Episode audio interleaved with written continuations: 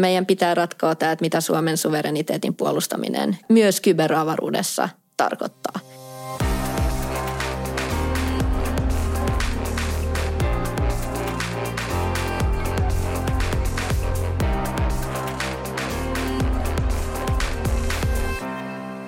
Aiheenamme tällä kertaa Turvassa 365 podcastissamme on kyberturvallisuus. Miten Suomi voi huolehtia, että saamme itse päättää sähköisen ja verkottuneen yhteiskuntamme turvallisuudesta ja mitä esteitä meillä on matkalla? Aiheesta on kanssani keskustelemassa kyberturvallisuuden asiantuntija Katarina Kandoliin. Minä olen erillisverkkojen toimitusjohtaja Timo Lehtimäki. Tervetuloa kuulolle. Ihan aluksi pientä lämmittelyä Katariina. Öö, Miten päädyit kyberturvallisuusalalle? Nythän voidaan sanoa, että olet jo niin kuin legenda suomalaisessa piirissä ainakin, ehkä muutoinkin, mutta miten tämä sun polku tänne on oikein johtanut? No silläkin uhalla, että tämä kuulostaa, että jo muinaiset roomalaiset, mutta täällä tuli ihan lapsuuden harrastuksesta. Eli kuusi-vuotiaana niin tuli ensimmäinen tietokonetalo. Mikä se oli? Se oli tämä Sinclairin ZX81, ai, jolla ai. oli kilon verran muistia.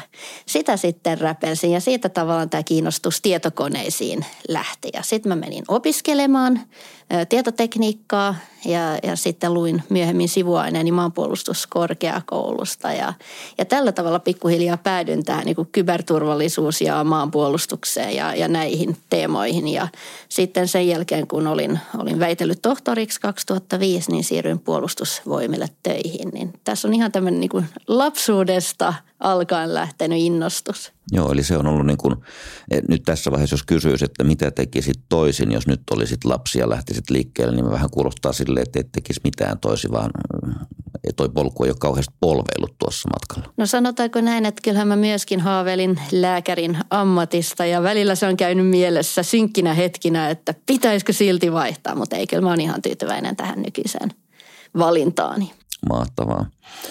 No nyt kun puhutaan kyberturvallisuudesta, niin äh, tunnistan, että Suomessakin on tehty erilaisia tietoturva- tai tietoturvallisuusstrategioita. Jossain vaiheessa ruvettiin puhumaan kyberturvallisuudesta ja kyberturvallisuusstrategiasta ja muistaakseni kyllä silloin vielä tota, käytettiin pikkasen semmoista ilmaisua, että tässä on nyt tämmöinen pihkainen tai ehkä jopa niin kuin seksikäs termi tähän, niin se saa enemmän huomiota, mutta mistä tässä kybersanassa oikeastaan on kysymys sun mielestä?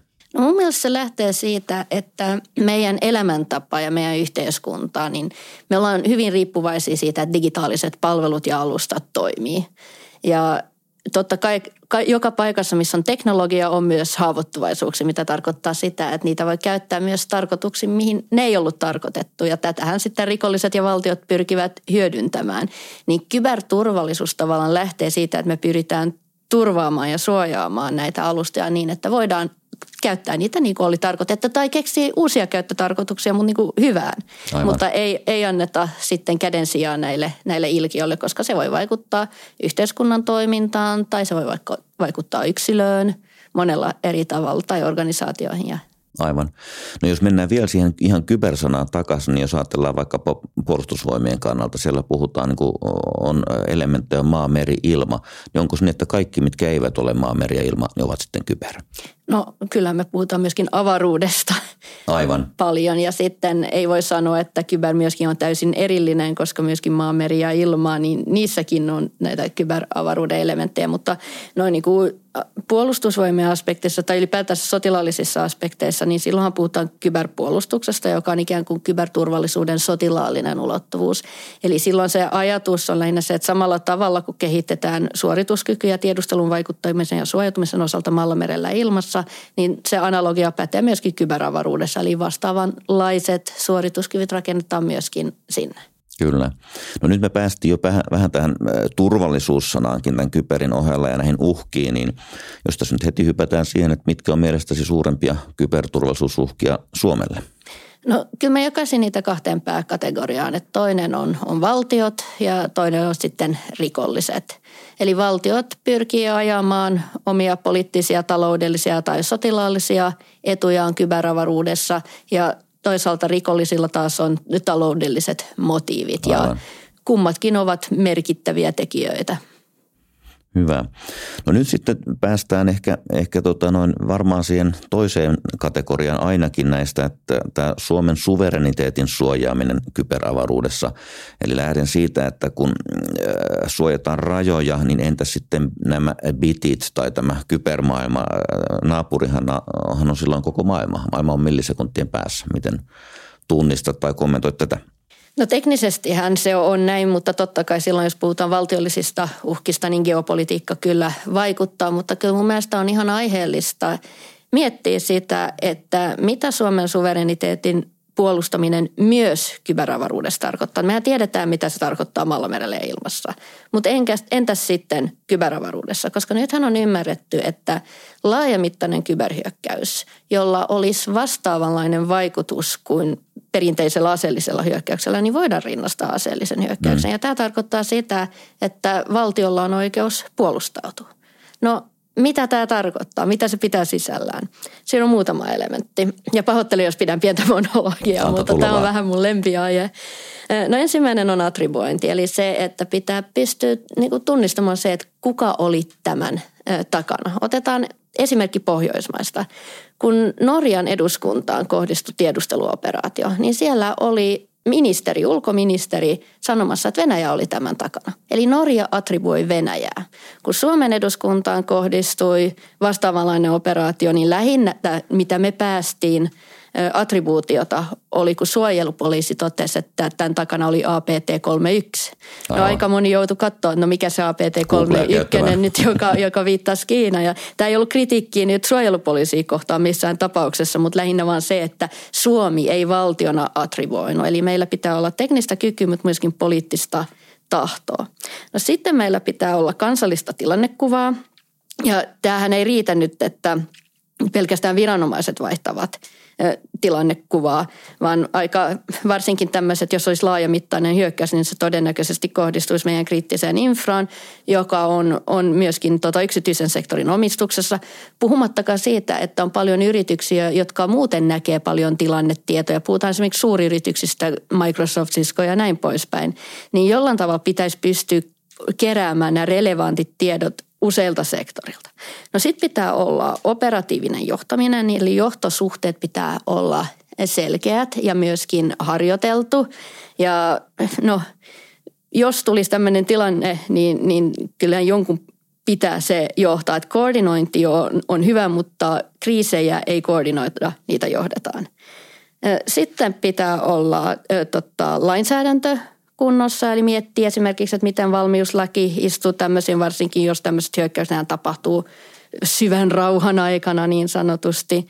Sitten meidän pitää keskustella vastatoimista, että mitä ne voisi olla, mitä meidän työkalupakissa on.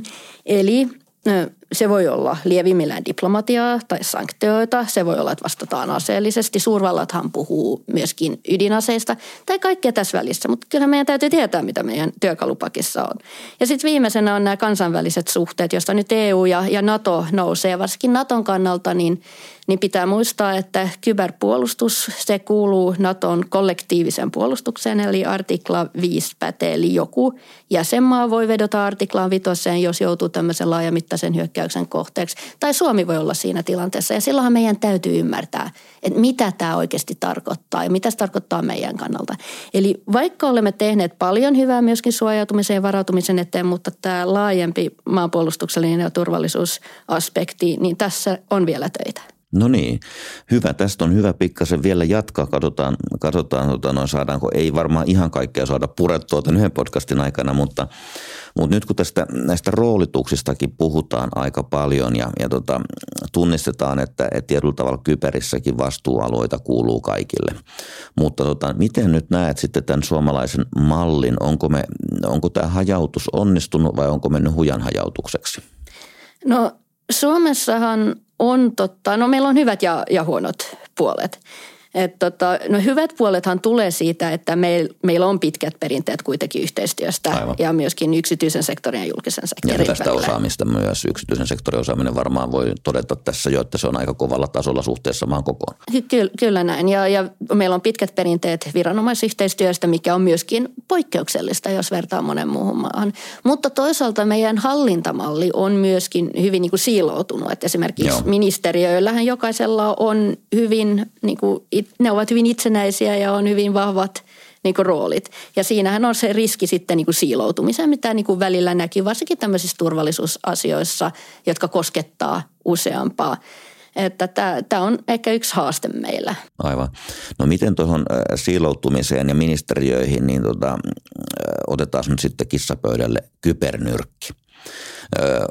Miten tämmöistä kybernyrkistä sanoisit? Olisiko se semmoinen malli tai työkalu tai ajatus? Ehkä termi herättää tunteita, sen takia se on hyvä tässä nostaa esille. Jos joku vaikka kuuntelee tätä, niin saattaa jopa jatkaa kuuntelua. Joo, tämä, tämä termihän oli sensitiivinen jo silloin, kun puhuttiin koronanyrkistä. Aivan. Ja, ja menin sitten myöskin Hesarin artikkelissa ottamaan tätä nyrkkiä esimerkkinä. Sekin tuntui herättävän tunteita kylläkin. Eli, mutta se ajatus tämän takana on lähinnä se, että pitää olla määritellyt niin kuin johtosuhteet ja, ja, tota, ja mielellään harjoiteltu. Että se ei saa tulla yllätyksenä, että nyt jotain sattuu ja sitten se kohdistuu yleensä yksityisen sektoriin ja sitten ruvetaan miettimään, että mitä pitäisi tehdä ja kenen pitäisi tehdä ja näin poispäin. Eli tämä pitää olla, olla määritelty, että se on niin kuin yksi asia.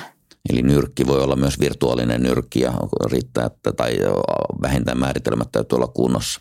No virtuaalinen voi se, se olla virtuaalinen sikäli, että, että en se edellytä, että kaikki istuu fyysisesti saman pöydän äärellä, mutta pitää tunnistaa ne tahot – jotka Joo. ovat tässä. Ja Ruotsissa itse asiassa yhdellä viranomaisella oli tämmöinen hyvin mielenkiintoinen malli. Ne kutsui sitä vihreäksi nappulaksi. Me tiedetään kaikki Jaa. aina tämä red button, eli kun sä painaat sitä, niin kuuluu hälytys ja sitten kaikki paikalle. Mutta tämä vihreä nappula, niin se oli sellainen, että kun tulee tarve, niin ikään kuin painetaan vihreätä nappulaa. Ja sitten kaikki ne, jotka kokee, että tämä koskee heitä tai niillä on siihen jotain annettavaa, nyt tulee sen pöydän äärellä. Tämä oli yksi malli, en sano, että tämä on nyt se Joo. maailman paras, mutta se, että malleja on myöskin. Mutta tärkeintä on se, että jos ja kun jotain sattuu, niin sen pöydän fyysisen tai virtuaalisen ympärillä saadaan ne keskeiset ja tahot, joita niin kuin asia koskee. Aivan. No miten, tota, ootko nähnyt, että nyt vaikkapa sitten Venäjän hyökkäyssota Ukrainaan, reilu vuosi jo kulunut sitä, niin onko tämä aiheuttanut sen tyyppisiä niin kuin heräämisiä täällä Suomessakin, että mä otan ehkä yhtenä esimerkki tämän harjoittelemisen, että, että varmaan molemmat on käyty aika monissakin harjoituksissa ja niissä on paljon hyvää, mutta toisaalta sitten haluaisin aina myös kehittää toimintaa ja on joskus sanonutkin näin, että harjoitus tekee mestarin – harjoittelemaan. Eli siellä helposti niin kuin saattaa harjoituksessakin vähän niin kuin unohtaa niitä, että mitkä ne käytännön realiteetit on ja todetaan vaikkapa hyvästä yhteistyöstä, että vitsi kun tämä meillä on niin hyvä tilanne kuin muodostuu. No kai se nyt on, jos kaikki on samassa huoneessa, mutta entäs arjessa, niin Miten tähän kommentoit? Onko tullut niin kuin oppeja Ukrainan kannalta, miten kyber on edistynyt ja miten tämä harjoittelu on mahdollisesti muuttunut tai muuttumassa?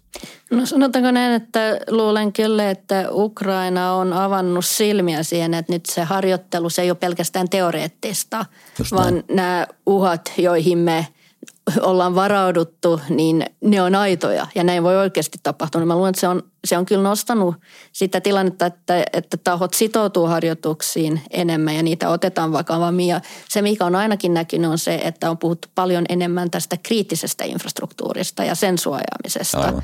Ja, ja tässä on kyllä nähty edistysaskelia varautumisessa. No tuosta saadaankin hyvin jatkettua pikkasen tuon kriittisen infrastruktuurin puolelle. Eli tota, mikä sen kyberturvallisuuden kannalta on tämmöistä kriittistä infrastruktuuria? Mitä kaikkea sä sinne laskisit itse mukaan? No yleensä kun mä puhun kriittisestä infrastruktuurista, niin mä puhun kyllä niin kuin Suomen kriittisestä infrastruktuurista. Ja tämä Pitkälti myöskin siitä syystä, että muun muassa Venäjän doktriinissakin on, että jos tehdään kyberoperaatio johonkin, niin se kriittinen infrastruktuuri on se ensisijainen kohde. Niin meillähän puhutaan energia- ja sähköverkosta, puhutaan Aivan. tietoliikenteestä, finanssisektorista, vesihuollosta, ruokahuollosta, logistiikasta, maalla, ja ilmassa – terveydenhuollosta, viranomaistoiminnosta, tai olla vaaralliset aineet sun muuta, nekin on, on mukana. Ja näähän kaikki ovat hyvin riippuvaisia teknologiasta ja Kyllä. siitä, että nämä digitaaliset palvelut pelaa. Ja sen lisäksi niin on keskinäisriippuvaisuuksia. Esimerkiksi ilman sähköä niin aika moni muu pikkuhiljaa kärsii. Ja toisaalta ilman tietoliikennettä niin todennäköisesti ne kaikki muutkin kärsii ja, ja näin poispäin. Eli ei riitä, että mietitään vain yhtä infraa kerralla, vaan pitää ymmärtää nämä keskinäisriippuvuudet myöskin. Joo, toi on erittäin hyvin sanottu ja todettu, että kyllä tämä digiajan Suomeneito, niin siellä on yllättävän paljon asioita, joiden toimivuus on syytä, syytä taata. Muuten, muuten aika moni muu asia lähtee menemään pieleen, on se sitten logistiikkaketjuja tai mitä tahansa. Tuota, siitä päästään sitten ehkä myös vähän vielä palaamaan tuohon julkisen ja yksityisen sektorin yhteistyöhön. Et nythän tämä kriittinen infra ei suinkaan ole välttämättä kaikilta osin tai edes miltään suurilta osin valtio-omistuksessa, vaan siellä on merkittävä rooli yksityisillä toimijoilla. Miten näkisit nyt tätä yksityisen sektorin ja valtion välistä yhteistyötä, miten se toimii, mitä kehitettävää olisi? No paljon hyvää on tehty ja varsinkin huoltovarmuuskeskushan tekee paljon hyvää nimenomaan tämän julkisen ja, ja yksityisen sektorin yhteistoiminnassa. Samoin kyberturvallisuuskeskuksella on, on tärkeä rooli, kun puhutaan kyberloukkaustilanteista sun muuta. Et, et ei pidä unohtaa sitä, että paljon, paljon hyvää on jo. Mutta kannattaisi ehkä katsoa, että onko meillä enemmän mahdollisuuksia. Eli tehdä vielä, vielä tiiviimmin tiettyjä asioita ja Yksi asia, mitä mä oon miettinyt paljon, on se, että kun meidän sotilastiedustelulaissa taisi olla pykälä 74, jos muistan oikein, niin siinä todetaan esimerkiksi, että jos sotilastiedusteluviranomainen omassa tiedustelutoiminnassa havaitsee jotain sellaista, mikä voisi kohdistua yritykseen, niin ne saa olla suoraan yrityksen yhteydessä. En tiedä, onko tätä koskaan koeponnistettu, mutta tässä voisi olla yksi niin kuin mahdollisuus, missä jo niin kuin ennaltaehkäisevästi annetaan yksityiselle sektorille sellaista heads up-tietoa, että hei, nyt saattaa olla jotain, jotta sitten tämä toimija voi ehkä nostaa valmiuttaan. Mutta voi miettiä myöskin toisinpäin, että kyllähän niin kuin yrityksillekin kerääntyy tietoa ja osa voi olla yrityssalaista, että sitä nyt ei voi jakaa, mutta eihän se tarkoita sitä, että kaikkea on salasta.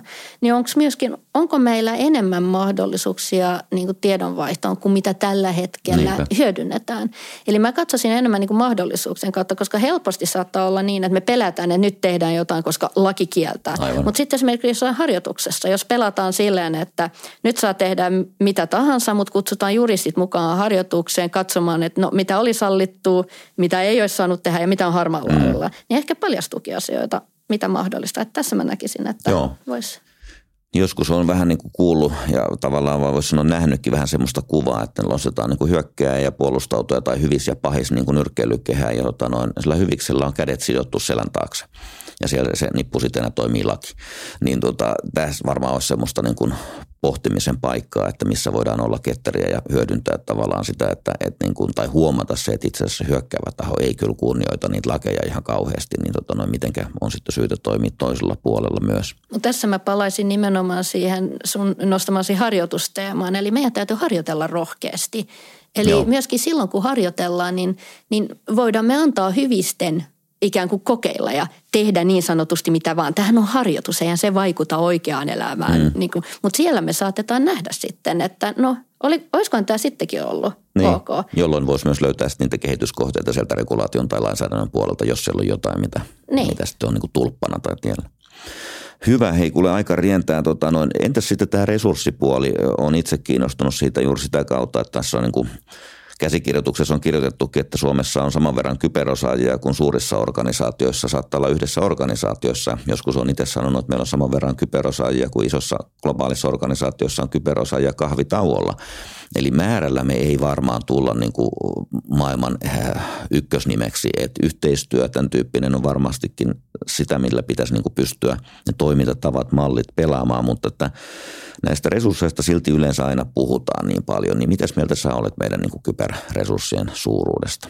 No tämä resurssipulahan on maailmanlaajuinen ja tästä on ollut aika paljon puhetta myöskin, että vaikka kuinka koulutettaisiin nyt lisää ihmisiä, niin sekään ei vielä ratkaise tätä tilannetta ja Suomi ei ole ainoa, joka kamppailee tämän asian kanssa. Ja jokainen maa, Suomi mukaan lukien, niin kamppailee myöskin siitä, että saadaanko osaajat yksityiselle vai julkiselle sektorille. Eli tota, että kyllä osaajapula on, eli ehkä pitäisi miettiä uusia tapoja sitten tehdä asioita.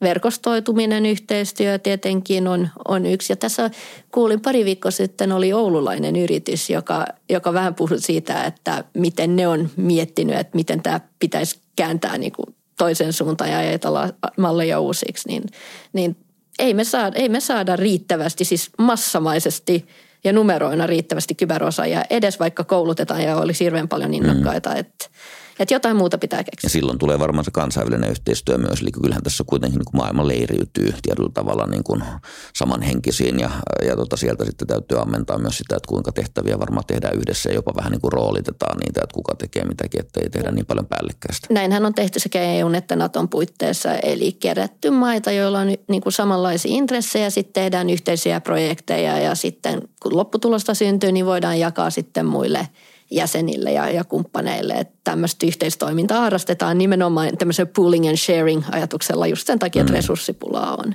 Juuri näin. Ja se, että Suomessa esimerkiksi sitten eri tahot on ne sitten yksityisen sektorin toimijoita tai viranomaisia rekrytoi vuoron perään, niin se rekrytointi ei taida kyllä sitä resurssipulaa poistaa. Ei. No hei, tuossa toi sana, N-sana jo vilahtikin, eli NATO tulee, oletko valmis?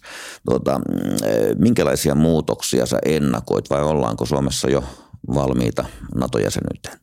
No Suomihan on ollut pitkään Naton kumppani ja mehän ollaan vitsailtu, tai itse asiassa Naton puolella on vitsailtu, että Suomi on NATO yhteensopivampi kuin Nato itse, koska mehän ollaan tunnollisia ja halutaan, niin kuin, että, että paljonhan on, on tehty just sen NATO-yhteensopivuuden kannalta ja nyt viimeisiä yksityiskohtia vielä viilataan kuntoon, niin kyllähän me ollaan, ollaan valmiita NATO-jäsenyyteen ja kyllähän se tuo meille paljon uusia mahdollisuuksia sekä viranomaisille, mutta myös yksityisellä sektorilla.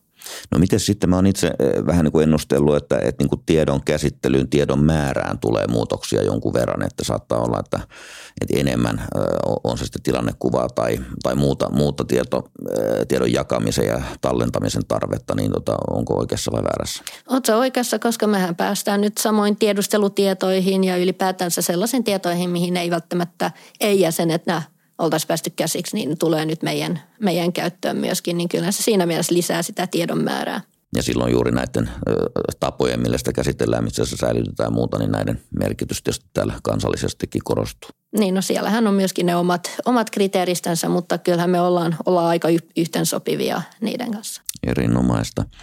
Kun tässä tota, vaalitkin lähestyy ja tota, no, jos saisi nyt jotain toiveita asettaa, että mitäs tänne – hallitusohjelmaan tulisi, niin tota noin, nimeäpä jotain, mikä olisi semmoista, mitä soisit näkeväsi, kun sitten uusi hallitusohjelma valmistuu ja lähdetään taas puksuttaan eteenpäin. Ja ehkä se voi sisältää tämmöisen niin kuin haltijakeiju-tyyppisen ajatuksen myös, mutta älä sano, että NATO-jäsenyys pian, koska tuota se kortti on jo nyt käytetty, niin keksi joku muu. Kyllä mä palaisin tähän, että meidän pitää ratkoa tämä, että mitä Suomen suvereniteetin puolustaminen myös kyberavaruudessa tarkoittaa. Eli tämä pitää perata läpi, mitä se edellyttää, mitä se vaatii. Vaatiiko se lainsäädännöllisiä muutoksia, jos vaatii, millaisia, millaisia toimintatapoja pitää kehittää, johtosuhteet selkeästi ja, ja näin poispäin. Eli tämä, tämä on se iso asia, mitä mä toivoisin, että hallitusohjelmasta löytyisi. No niin, nyt sitten kaikki eri puolueiden edustajat podcastia kuuntelemaan. Suuret kiitokset Katariina tässä podcastimme tällä kertaa. Kiitoksia ajatuksia herättävästä keskustelusta. Ja kiitos myös kuulijoillemme. Tervetuloa osallistumaan keskusteluun esimerkiksi somekanavissa, erillisverkkojen tileillä tai laittamalla meille postia osoitteeseen viestintä.erillisverkot.fi. Ja muistetaan, että turvallisuus tehdään yhdessä.